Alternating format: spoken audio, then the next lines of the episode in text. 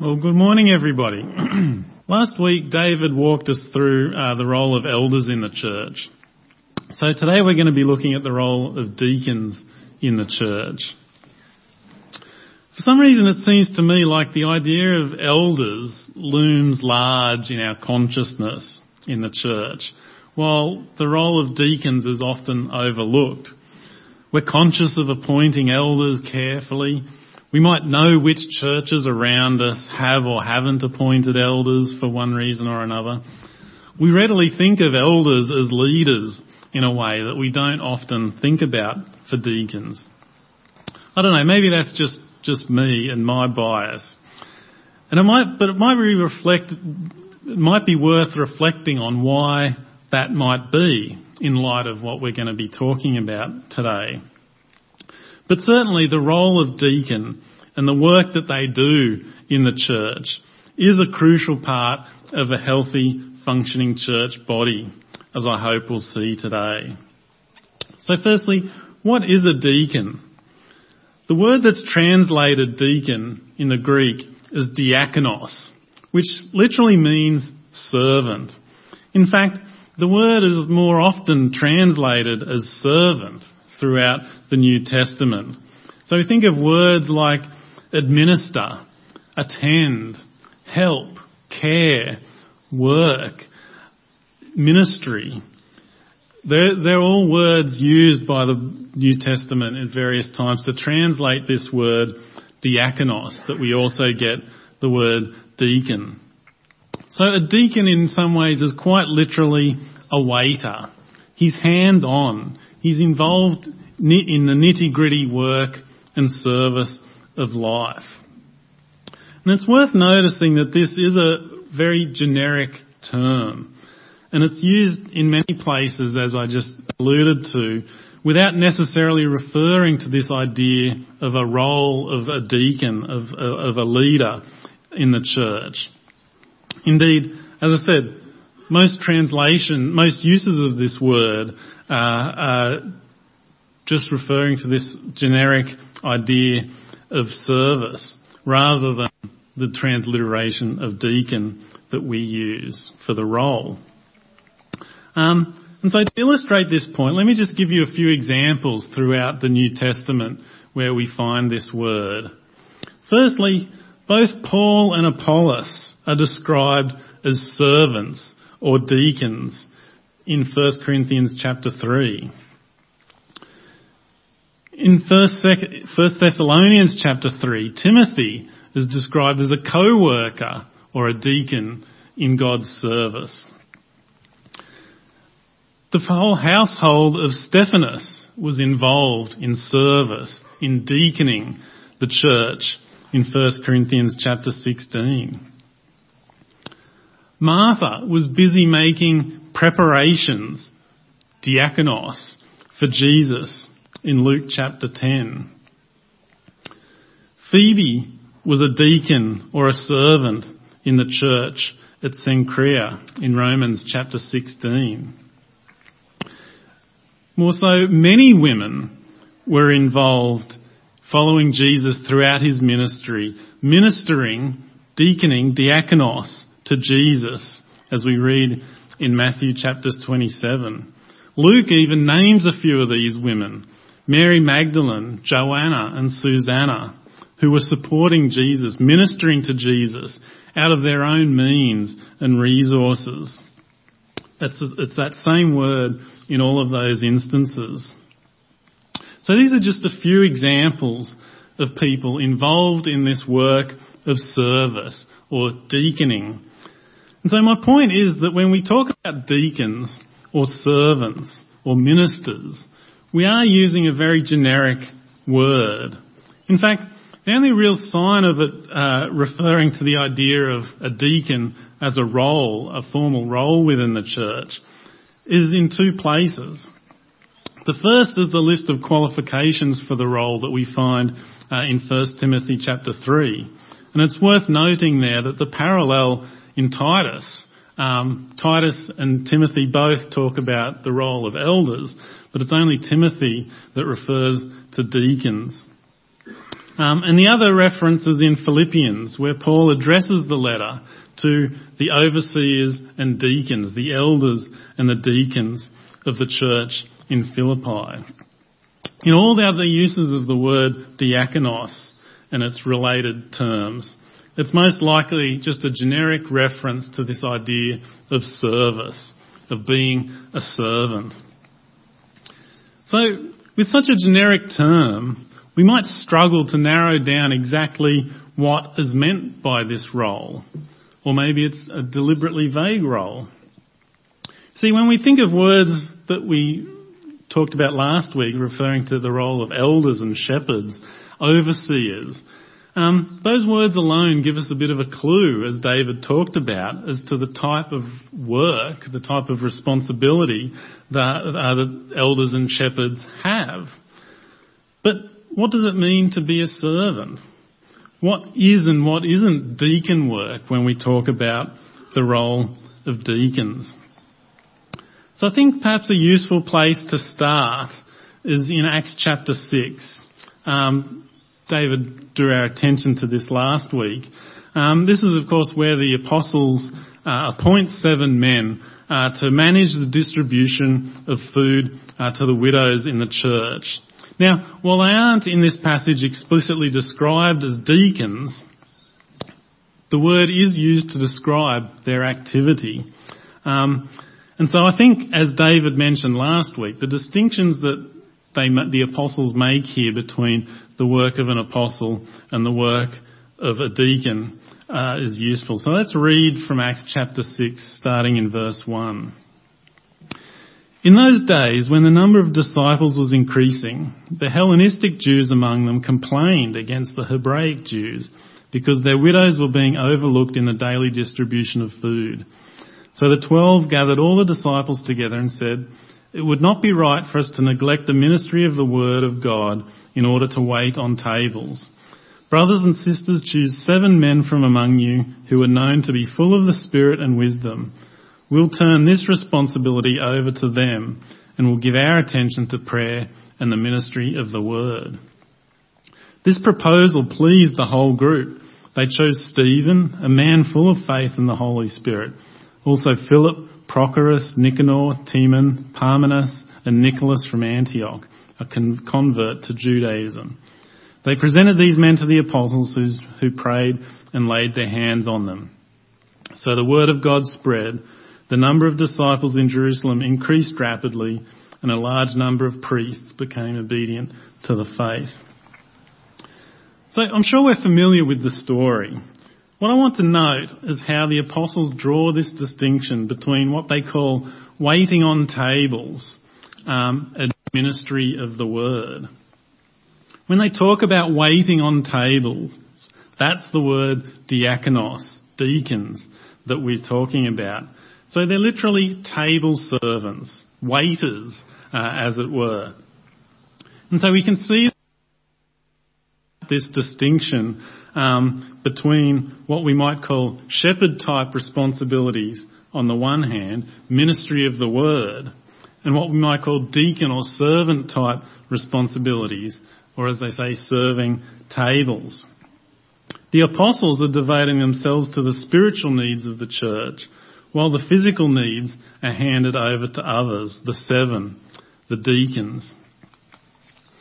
It's worth noting that although the apostles make this distinction here, it isn't necessarily a fixed mark. It's not set in stone. When the apostles refer to their ministry of the word, the word ministry is of course diakonos, service to the word, deaconing the word. That is still seen as a service, a work. In fact, in Acts chapter 11, uh, we see Paul and Barnabas bring, Paul and Barnabas are bringing what they call help from members of the church in Antioch to those that are suffering from famine in Judea. The word translated there, help, is in fact also diakonos. So they're bringing service, help, deaconing, as it were, um, from the church uh, in Antioch. But notice that this help is brought to the elders in Jerusalem. It's not brought to the deacons, it's brought to the elders.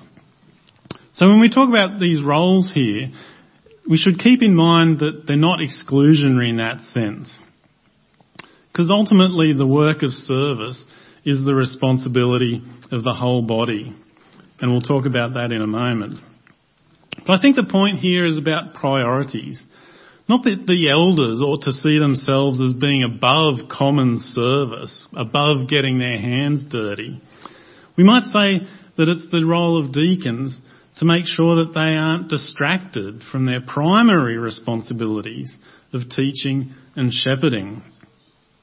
Similarly, as David noted last week, serving as deacons didn't put these men above the role of preaching, for example, as we see in the example of Stephen, who was one of the seven appointed uh, as a as a deacon, um, and yet immediately following the passage we just read in Acts chapter six, we find Stephen not engaging in waiting tables. He's not serving widows. He's preaching and performing miracles. Ultimately, point, of course, where he's recorded as the church's first martyr. So that's not to say that Stephen had neglected the responsibilities he's had, but he didn't see them as his sole responsibility as a servant in the church. So, just a few more thoughts about the role of deacons. Firstly, um, in this example in Acts chapter 6, the work was already being done to distribute food to the widows. The point of a seven deacons wasn't so much that the deacons would do the work, all the work of distributing food. The problem was that it needed to be done better. The service needed oversight and coordination to be, to be done more thoroughly and more fairly. So we see that the role involves an element of oversight um, and management, not just the work itself. Deacons aren't the only ones involved in the work of service in the church. Secondly, both Romans and 1 Peter both refer to the gift of ministry, and, the, and that's the word diakonos, the gift of deaconing the gift of service. So although giftedness isn't specifically mentioned when we find qualifications um, of deacons, finally, what, not finally, but next, what, what is a deacon not? A deacon isn't an underqualified elder that's seeking to be promoted at the next vacancy. As when Paul establishes qualifications for elders and deacons, I don't think the bar that he sets for deacons is a lower bar than that of elders. Indeed, there are many similarities between the two qualifications. Most of the differences, I think, there can be linked with the different nature of the roles rather than some progression of suitability um, and hierarchy of maturity.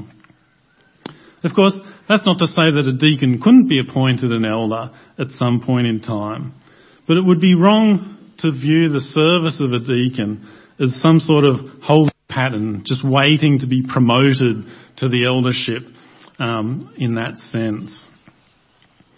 And connected to that, the service of deacons isn't any less important, or worthy of honour than that of elders. Greater than the other. One isn't more prestigious than the other. One isn't more valuable than the other. They're just different parts of the one body working together for the growth of the body and the glory of God.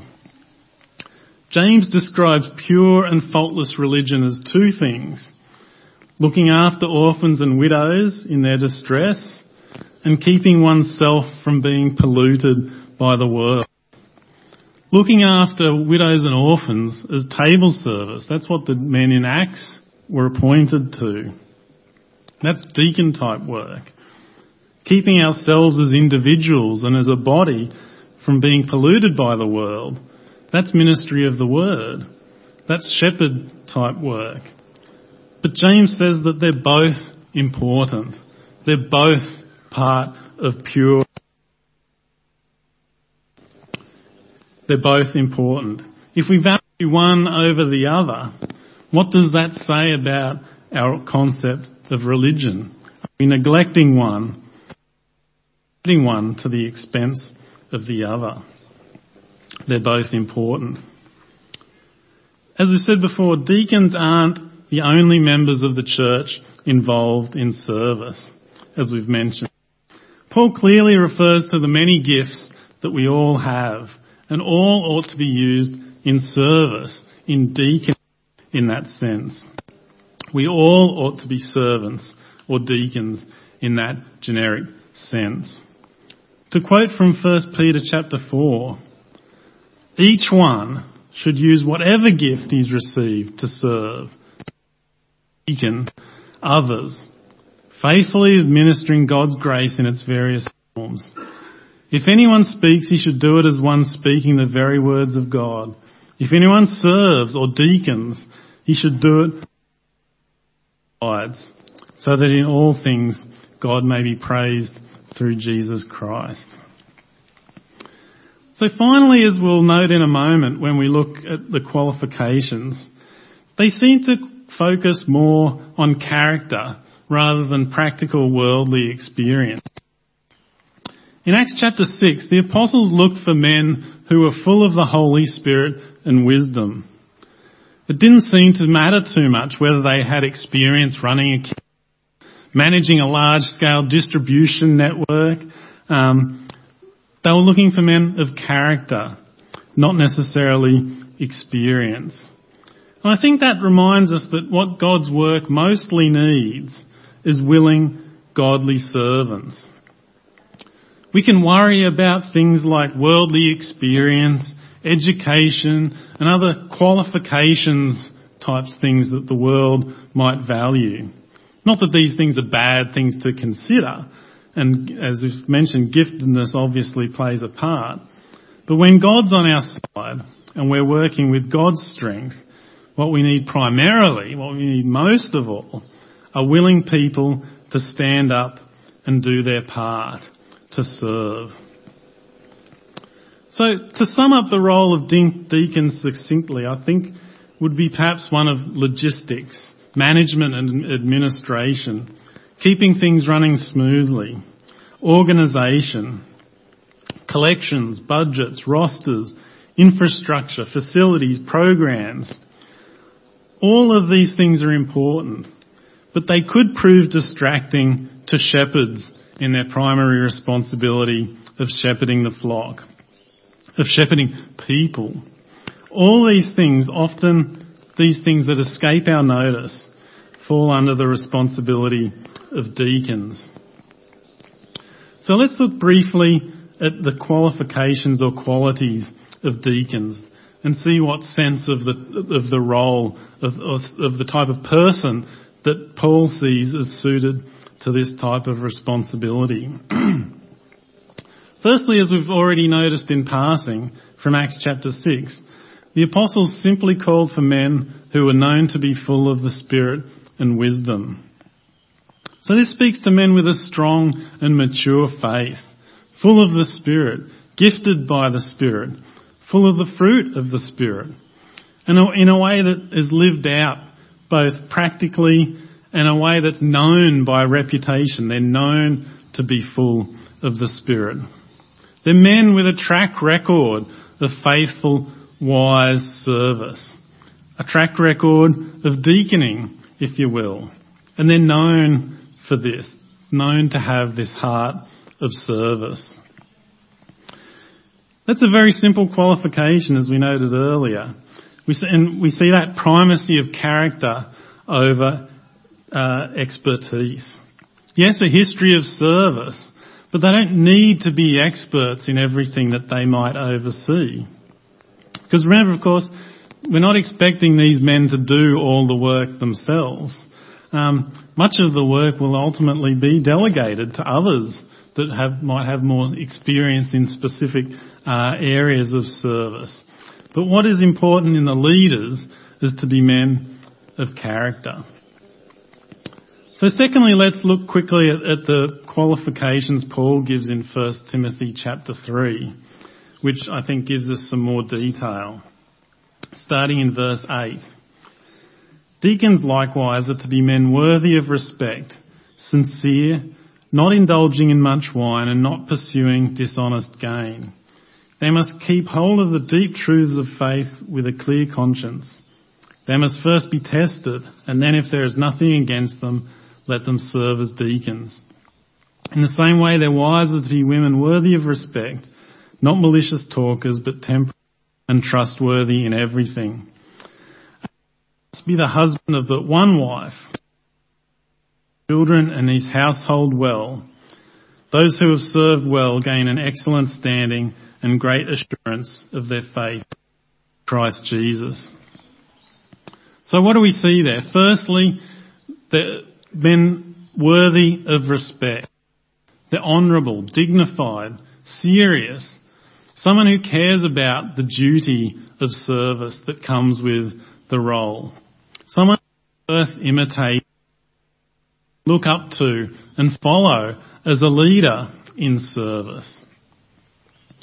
Secondly, they ought to be sincere. The word is literally not double-tongued. Perhaps we might say two-faced. They're not hypocrites. This is someone you can trust because they mean what they say and they say what they mean. They don't say one thing and they don't say one thing to someone and a different thing to someone else. They're a straight talker and you can trust them and take them at their word.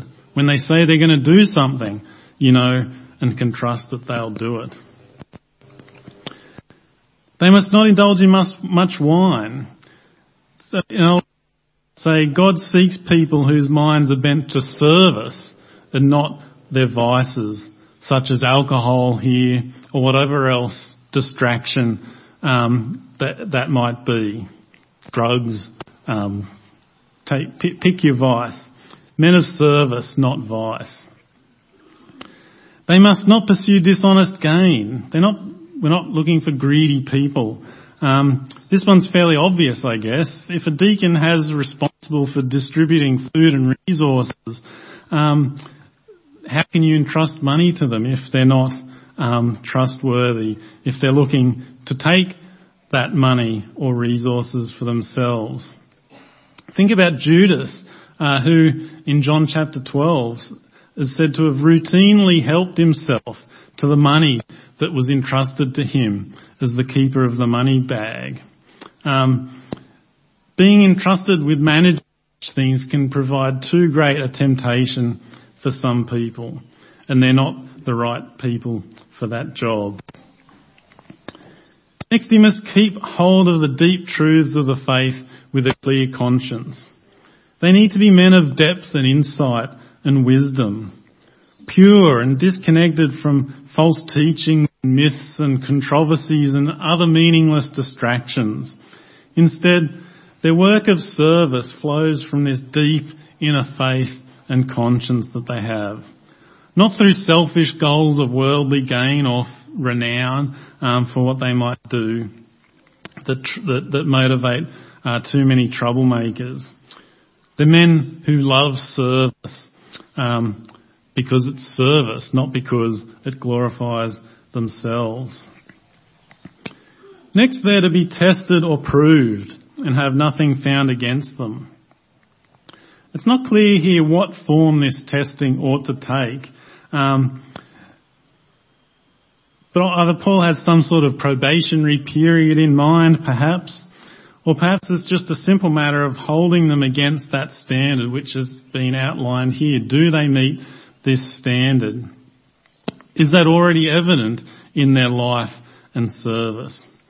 But either way, there's this clear idea of them being tested and meeting this standard. In other words, the appointment of deacons isn't mindless. It requires care and deliberation. wife and must manage his family. These matters of marriage and family are the most pra- significant practical measures given in which qualities for this kind of leadership are borne out. of the other character issues that we've been looking at previously, all those character issues should be demonstrated and proven in their marriage. Perhaps this is part of the testing that we were speaking of a moment ago. Now, in the midst of this list in verse 11, Paul outlines some deacons, or possibly even deaconesses. It's not perfectly clear which he's talking about, given the language here, because the word Paul uses can mean either wife or just woman. Um, so it's not clear whether he's talking about female deacons, wives of deacons. In fact, as we mentioned earlier, um, in Romans chapter 16, Paul commends Phoebe as a servant or possibly a deaconess of the church in Cenchrea. But again, it's unclear if in that context either whether Paul's talking about Phoebe as a role of deacon or simply someone who served, who deaconed um, in the church there. So what do we make of it? There's no similar discussion about the qualities of elders' wives, elders' wives or female elders, which could lead some credence to the idea that it wasn't, um, or that, that although it was inappropriate for women to serve as elders, that maybe there weren't similar problems with fe- women serving as deacons. On the other hand, this, the way this verse is inserted into the middle of a discussion about clearly male deacons suggests more that the discussion of wives or women isn't an adjunct to the idea of deacons, suggesting that it is referring to the deacons' wives, not independent deaconesses. We could also ask why, if the role of deacon was to be identical between men and women, why separate qualities need, needed to be discussed for each. Perhaps it represents different weaknesses between the genders that need to be guarded against. At any rate, it's difficult to be certain either way, and there are arguments on both sides. I think it's likely to be referring to deacons' wives, but I don't want to get too distracted by that issue here this morning. But what does Paul say about them? They're to be worthy of respect, just like the deacons themselves. And it's the same thing for elders as well. They're to be honourable, dignified, someone you can look up to. They're not to be malicious talkers. We spoke before about the deacons not being double tongued, and it's a different word here one that's usually translated as referring to father of liars. So you might say someone who's not devil-tongued. well, you think of that type of negative talk, false accusations, bitter, uh, bickering and fighting. That type of person is of the devil and his servants, not God's servants. And they should be temperate. This speaks to an idea of being free of outside influences.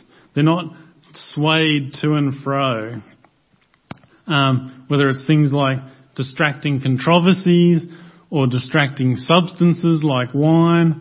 Um, I think the idea is to be calm and even keeled, stable. They're not swayed to and fro by outside forces. And finally, they're to be trustworthy. Paul uses this word repeatedly, saying, this is a trustworthy saying, for example. You can take it to the bank. There's someone who's faithful and reliable.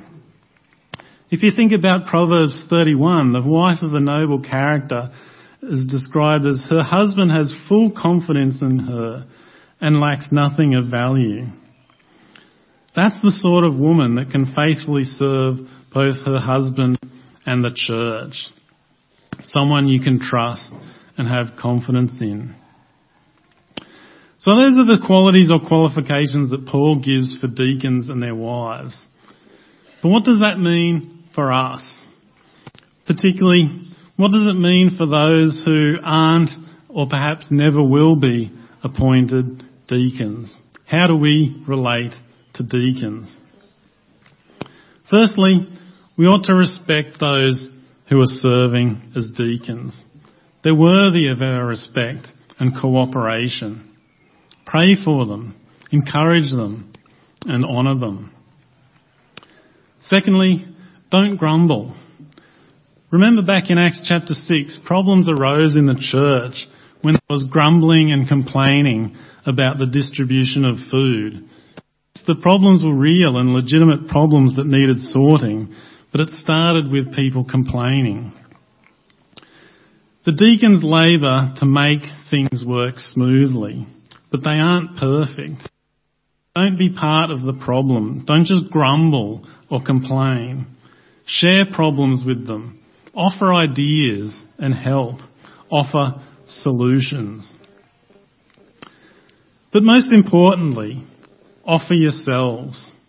Get involved. After all, deacons are just servants, and we're all servants. We all have gifts to be used in the service of the church. So use them. Document available on the website that outlines all the deacons' ministries here at the point.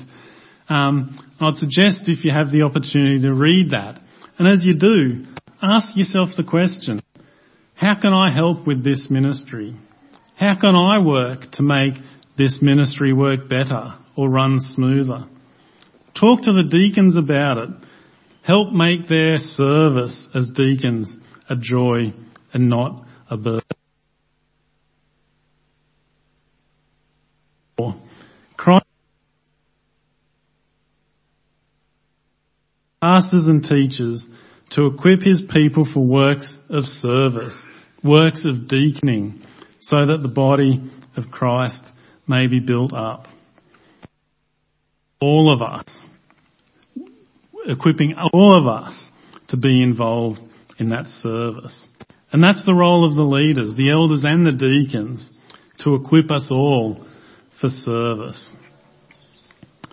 So just to conclude that with that passage from 1 Peter chapter 4.